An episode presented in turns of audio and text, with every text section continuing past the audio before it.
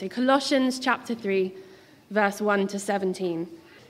Since then you have been raised with Christ, set your hearts on things above, where Christ is, seated at the right hand of God. Set your minds on things above, not on earthly things. For you died, and your life is now hidden with Christ in God. When Christ, who is your life, appears, then you also will appear with him in glory. Put to death, therefore, whatever belongs to your earthly nature sexual immorality, impurity, lust, evil desires, and greed, which is idolatry. Because of these, the wrath of God is coming. You used to walk in these ways, in the life you once lived, but now you must also rid yourselves of all such things as these anger, rage, malice, slander, and filthy language from your lips. Do not lie to each other, since you have taken off your old self with its practices and have put on the new self, which is being renewed in knowledge in the image of its creator. Here there is no Gentile or Jew, circumcised or uncircumcised, barbarian, Scythian, slave or free, but Christ is all and is in all. Therefore, as God's chosen people, uh, holy and dearly loved, clothe yourselves with compassion, kindness, humility, gentleness, and patience Bear with each other and forgive one another. If any of you has a grievance against someone, forgive as the Lord forgave you. And over all these virtues, put on love, which binds them all together in perfect unity. Let the peace of Christ rule in your hearts, since as members of one body you were called to peace. And be thankful. Let the message of Christ dwell among you richly as you teach and admonish one another with all wisdom through psalms, hymns, and songs from the Spirit, singing to God with gratitude in your hearts. And whatever you do, whether in word or deed, do it all in the name of the Lord Jesus, giving thanks to God the Father through him. Amen. Hi, everyone. I'm going to come around the room in a second, and uh, I'd like the young people and the children to tell me their favorite Bible character. Okay, so if you're interested in doing that, stick your hand up high. I won't pick on people who aren't interested. Oh, good, we've got some. That's good. Who's your favorite Bible character? Matthew. Matthew, nice. Oh, that's an interesting one. I wasn't predicting that one. Thank you very much. How about over here? Jesus. Jesus, what a great answer. Perfect. Full five stars there. Who else would uh, like to tell me their favorite Bible character? I've taken my lateral flow test this morning, so don't worry about me wandering around. Here we go. One of our youngest people over here. Robbie. God. God. Nice, yes. Very important character in the Bible. Any more hands up anywhere? Over here. Thank you very much. Who's your favorite Bible character? Isaiah. Who's that, sorry? Isaiah. Isaiah. Yeah, of course, of course. Your namesake. Very good. Yeah. Here we go over here. Job. Job, yes, interesting. Thank you very much. That's a really great character. Good stuff. I'm going to head back here. Um, Hannah's written those on the board for me there. Hannah, could you write my favorites up there, please? Can you put Joseph up there? I love Joseph. And maybe Daniel, I'm allowed two because I'm speaking from the front today. So now, uh, thank you very much, Hannah. You can go and sit. uh, yeah, let's, let's have um, Ruth. Ruth's a good Bible character, isn't she? Let's have um, Deborah. What was my second one? Daniel, I think. Any more ladies in the Bible? Who's got a favorite female character? Rebecca, yes, thank you very much. Good one.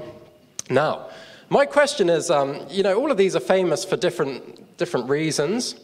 But if I asked you to think of a time when your favorite Bible character worshipped God, you might be able to think of a time when they maybe prayed or they were singing in the temple. But for a lot of these, it's actually quite difficult to pin down a time when they worshipped God.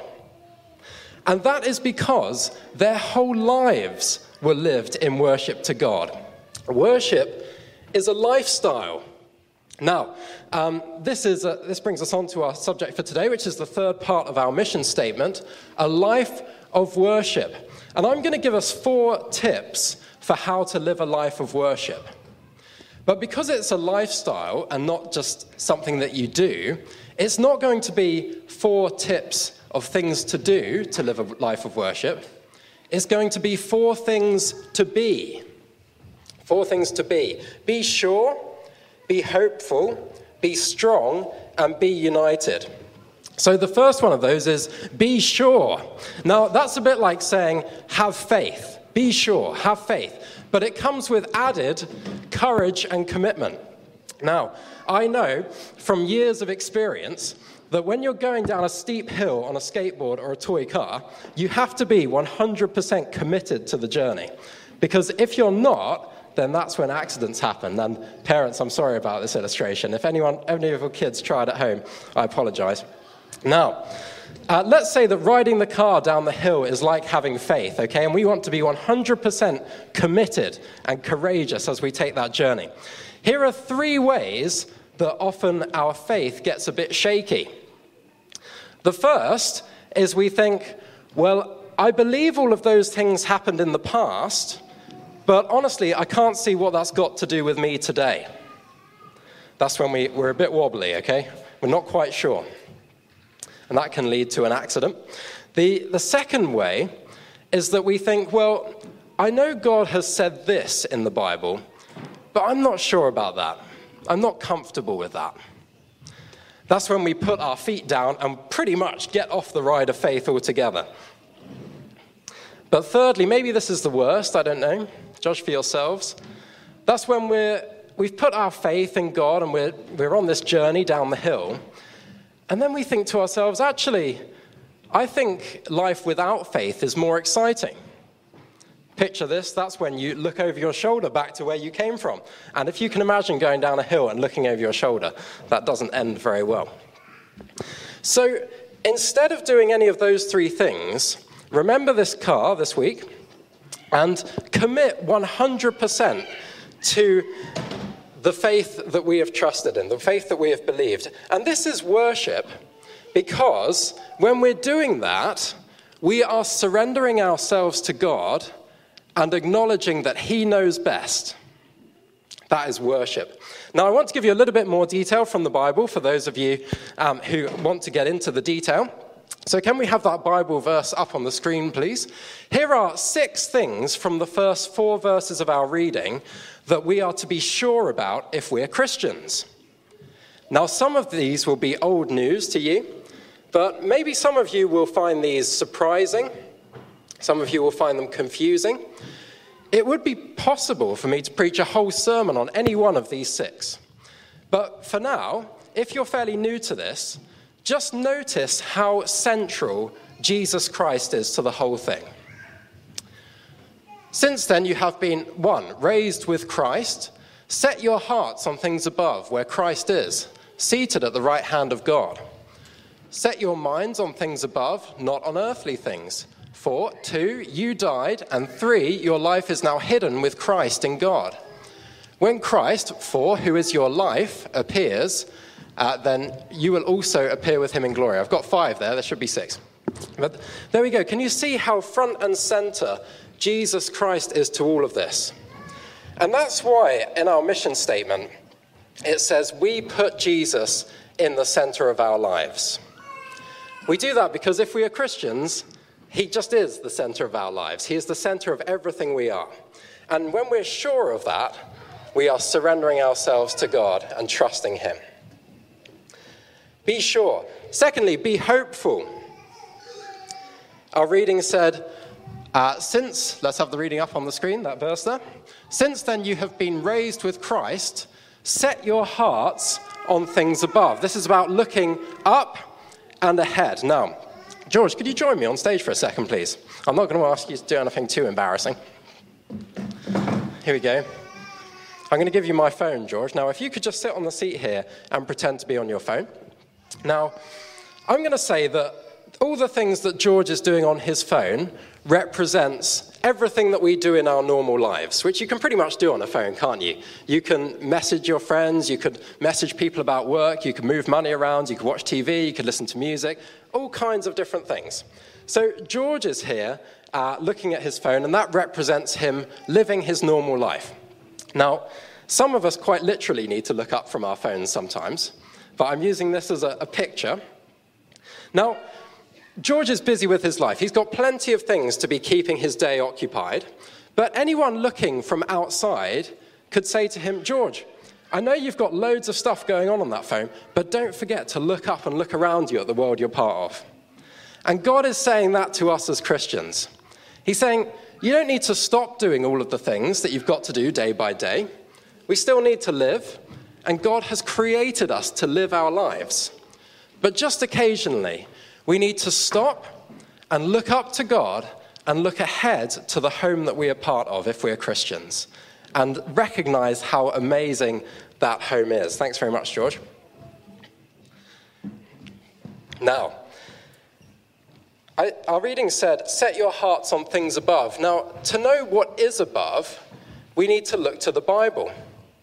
And when we get to verses like this one in Revelation, where it talks about standing before a throne and maybe just bowing down really low and maybe chanting praise to God, I know the feeling that many of you may have.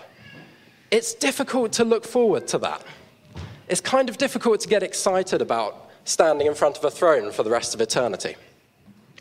But what we forget is that when the Bible is painting a picture of our future life in heaven like this, this is a representation of what it will be like. This is a vision that John saw, and a vision is at least partly symbolic. Now, I've no doubt that we will stand before God's throne, and that will be an epic day. But this vision tells us a lot about God sitting on the throne, and it tells us a lot about us. And I just want to tell you two things about us that we see from this vision. It's two emotions that we will feel when we worship God in our home in heaven. The first of those is awe, and the second one is joy. Awe is being overwhelmed with God's greatness, overwhelmed by how small we are, and yet how much God loves us. We'll experience awe in our heavenly home. And the second thing we'll experience is joy which is that deep and lasting satisfaction and peace, knowing that God is in control and He loves us and He cares for us. So it's worshipful to be hopeful because when we hope, when we look forward to the things that are ahead, we know that our true joy, our true satisfaction, our true peace is to be found in God and that when we stand in his presence, we will be in awe. So, let's worship him this week by looking forward to that joy and awe we will experience in his presence. So, we got be sure, be hopeful. Step three is be strong. Saying no can be an act of worship. Now, I need some help. Would a couple of strong young people like to come forward, please? And uh, I've got some things behind here that I'll need a bit of help with. Oh, oh good man. There we go. Could you hold that for me, please? No, it's really heavy, okay? So there we go. Oh, look at this. There we go, Ava. Now, can you hold a. Oh, great. We've got three willing volunteers. That's good. I've got four of these, so I can hold one as well. Now, I want to tell you the story about Naaman the Syrian. Naaman was an Old Testament character. He was a military commander, and he had a skin disease. And he went to the prophet Elijah and said, I've got this illness, and I want to be healed. You, how many of you remember the story of Naaman the Syrian? Yeah, okay, good. And Elijah told him, Oh, here we go, look. Now, this is really heavy, but maybe if you sat down, you can hold that one for me. How about that? There we go. Um, Elijah said, Why don't you wash in the Jordan seven times and you'll be healed? And at first, it's really heavy, isn't it? At first, Naaman was angry and thought, Why should I, uh, why should I wash in the Jordan seven times? But anyway, eventually Naaman did that and he was healed. Now, Naaman wanted to thank Elijah for healing him, so he brought a gift. Part of that gift was some nice clothes, and we can imagine it was really, really nice clothes because this guy was a wealthy man. But also, oh, careful, are you okay? He bought some, that's all right, you can just leave it there, don't worry. Um, he bought some silver. Now, how heavy are these things, guys? Are they pretty heavy? Now, if you imagine these are pure silver, that's quite a lot of silver, isn't it? Now, funnily enough, it wasn't just this amount of silver that Naaman brought. It was also this and this. This is the silver that Naaman brought to say thank you to Elijah for healing him. And this, can you hear how heavy this is on stage? And this, oh, do any of you guys want to see if you can lift? Well, actually, be careful. Maybe you shouldn't. oh, look at that. That is strong. Be very careful, guys. I don't want you to hurt your backs or anything. Here we go. How heavy are these things? They are very heavy, aren't they? Right, should we put them in a pile on the stage here so we can all see them? Shall I take that one? There we go. Thank you very much. This is 68 kilograms. This is how much silver Naaman brought to Elijah. Thanks very much, Ava. Oh, well done. Heavy, isn't it? I'm actually out of breath from moving them across the stage. Now, Elijah could have said, Oh, this is my opportunity to be rich. But instead, he said to Naaman, No, I don't want your gift. He turned down 68 kilograms of silver. In today's money, that's about 45,000 pounds. In, uh, back then, when silver was more highly valued than it is now, he could have lived the rest of his life on it easily. So, all of that money, Elijah said, No, thank you very much for your help, guys. Do you want to pop the weights on top there and go and take your seats while I get my breath back? Thank you very much. Now, Elijah saying no to that amount of money was worship. Do you know why? Because he was saying to God, God, I know that you are the one who healed Naaman, not me. And I know that knowing you is far more valuable to me than all the money in the world. It doesn't matter if I'm rich, knowing God is so much greater. So saying no to sin is saying that God is worth more to us than the enjoyment we could get from our sin, and that is worship. I find that really encouraging because um, I find resisting sin is such a thankless task. It's just like, you know, oh, if I lose it again, I'm just going to fall and then I'll feel bad about myself. Or if I do this, then, you know, uh, I kind of want to do it, but, you know, if I do it, then I'll just feel bad about myself. Such a thankless task, resisting temptation. But when we think of it as an act of worship to God, saying, God, you are worth more to me than this thing, then suddenly it takes on a new significance for us. Let me uh, turn to our passage once again. Paul says, uh, put to death. That's strong, isn't it? Put to death some of these evil things that we do. And then he gives us two lists. One list is where we love the wrong things. And then the second list is where we hate. And I would say, having given this some thought this week, maybe you can correct me, I think almost all human evil could be put into these two lists of sins. Either someone is loving the wrong thing or they're hating. And so it's worth us examining our hearts. We know where we mess up the most. Do we mess up because we love the wrong things, or do we mess up because there's hatred in our hearts? It's a challenge. Put to death, therefore, whatever belongs to your earthly nature. Here's loving the wrong things sexual immorality, impurity, lust, evil desires, and greed, which is idolatry. Because of these, the wrath of God is coming. Next slide, please. You used to walk in these ways in the life you once lived, but now you must also rid yourselves of all such things as these hate, anger, rage, malice, slander, and filthy language from your lips. So let's make saying no to these things part of our worship of God this week. Finally, step four We've had be sure, be hopeful, be strong. Now we've got be united. Now, I think I would be pretty pleased with myself if I had invented Lego. But imagine I had one Lego block and I was looking at it thinking, this is awesome. I'm so, it's so cool that I invented this. And I'm just looking at this one Lego brick. If I do that, I've kind of missed the point of Lego, haven't I?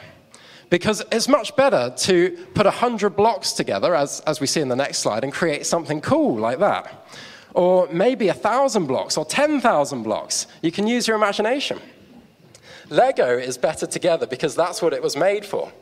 And if we've learned one thing over the last three years, is that we are better together because that's what we're made for.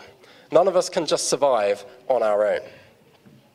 So it's actually part of our worship to God when we're together, when we laugh together, when we care for one another, when we forgive one another, when we sing together, when we support one another.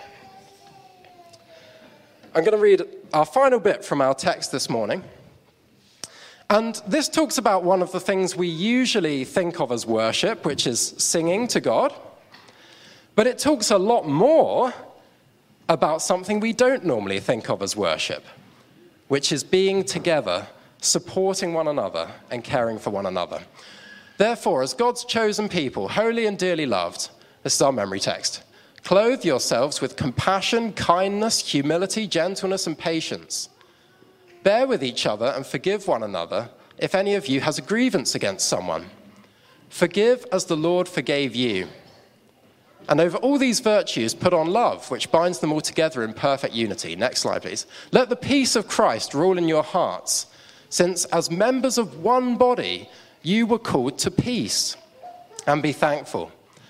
Let the message of Christ dwell among you richly as you teach and admonish one another with all wisdom through psalms, hymns, and songs from the Spirit, singing to God. There we go. There's that only mention of something we normally think of as worship. Singing to God with gratitude in your hearts. But God has so much more to say about how we deal with each other. Because when we're together, just being together is doing what God designed us to do, and that is worshiping God. So, let's make it part of our worship to be with other Christians. Let me finish. God is glorified when his people are sure, when they're hopeful, when they're strong, and when they're united, with Christ at the center of everything. So, our last verse of the reading whatever you do, whether in word or deed, do it all in the name of the Lord Jesus, giving thanks to God the Father through him. And now, let me read the third part of our mission statement for this church. This is what we're all about a life of worship. Here we go. God's presence is more than a belief or feeling, He transforms us. We put Jesus at the center of our lives and aim to serve His agenda in everything we do and say. On Sundays, we gather to hear God's voice through the Bible and respond in prayer and song to his forgiveness and promise of salvation for heaven. In all our organized activities through the week, we seek to learn and encourage one another in the Christian life as we look forward to meeting with our Lord in eternity. Our aim is that in our whole lives, we will obey Christ's teaching, enjoy his presence, and live for his reputation and glory. That is a life of worship. Now, let me pray and we'll sing together. Father in heaven, please help us to live this life of worship, seeing you at work in every moment of our lives, not just on Sundays. Amen.